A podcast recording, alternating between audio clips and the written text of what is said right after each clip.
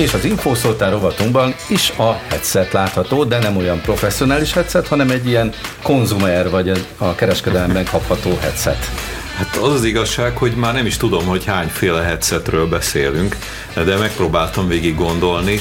Körülbelül olyan 15... A hétköznapi ember számára a mikrofonos fülhallgató. Volt 20 évvel ezelőtt.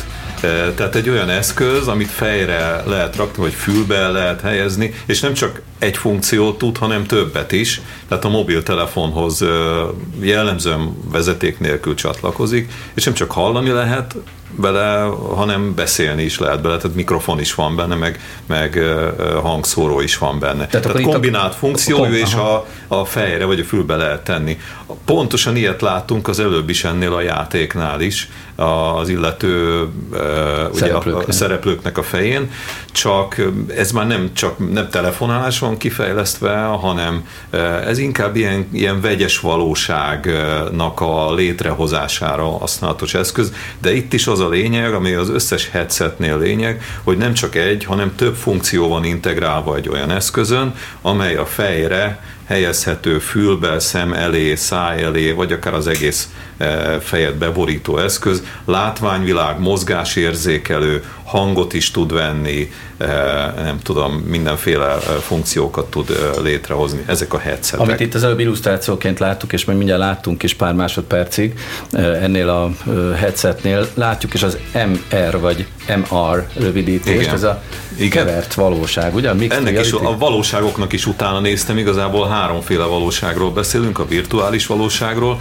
amikor egy generálnak valamilyen valósághű környezetet, de ez létre van hozva jellemzően digitális grafikus eszközökkel. Van a kiterjesztett valóság, az Augmented Reality, AR, ami a tényleges valóságról leképezett ábrára, képre ráhelyeznek bizonyos rétegeket, és a rétegekben információk, de ezek jól elkülöníthetők. Szövegbuborékban valamilyen leírást, információt, stb. Különböző objektumokat, de lehet látni, azzal ki van egészítve a valóságról ábrából, ez volt kép. És a MR, vagy a Mixed Reality, a vegyes valóság, amelyre fejlesztettek most legutóbb a legfejlettebb ilyen headseteket, az pedig majdnem olyan, mint a kiterjesztett valóság, csak nem lehet megkülönböztetni a tényleges tárgyi valóságról leképezett ábra és a generált képnek, a létrehozott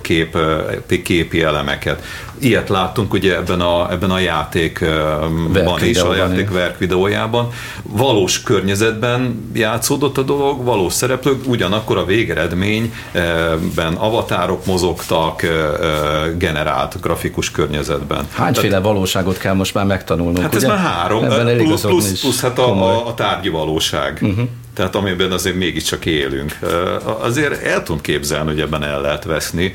Több száz órán keresztül, hónapokon keresztül a munkaidőből felszabaduló környezetben, vagy ennél sokkal súlyosabb esetek is lehetnek, amik már valós fürdésében. Bocsánat, tegyem hozzá, hogy ez annyira jól sikerült, hogy azon vettem észre magam, hogy fürdés közben ennek a szektának a nagyon kecsi dalait dudolgatom magamban. Mert hogy annyira hangulatos volt, nagyon fülbemászó volt, úgyhogy lehet, hogy beálltam. Ez vajon milyen valóságot? Ez egy kevert valóság, hát igen, teljes mértékben.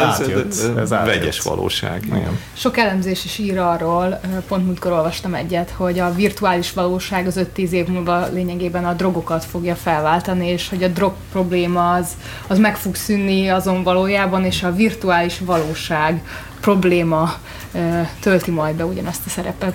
Igen, erről hallottam is egyébként olyan távközlésben dolgozótól, aki már most tiltja el a gyermekét a Facebook használatától, mert már látja benne ezt a...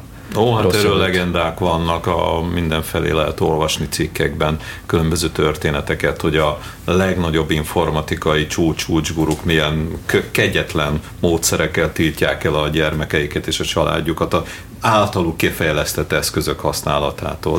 De maradjanak ezek a legendák között, mi ebben a valóságban élünk, amiben már 4 féle is van.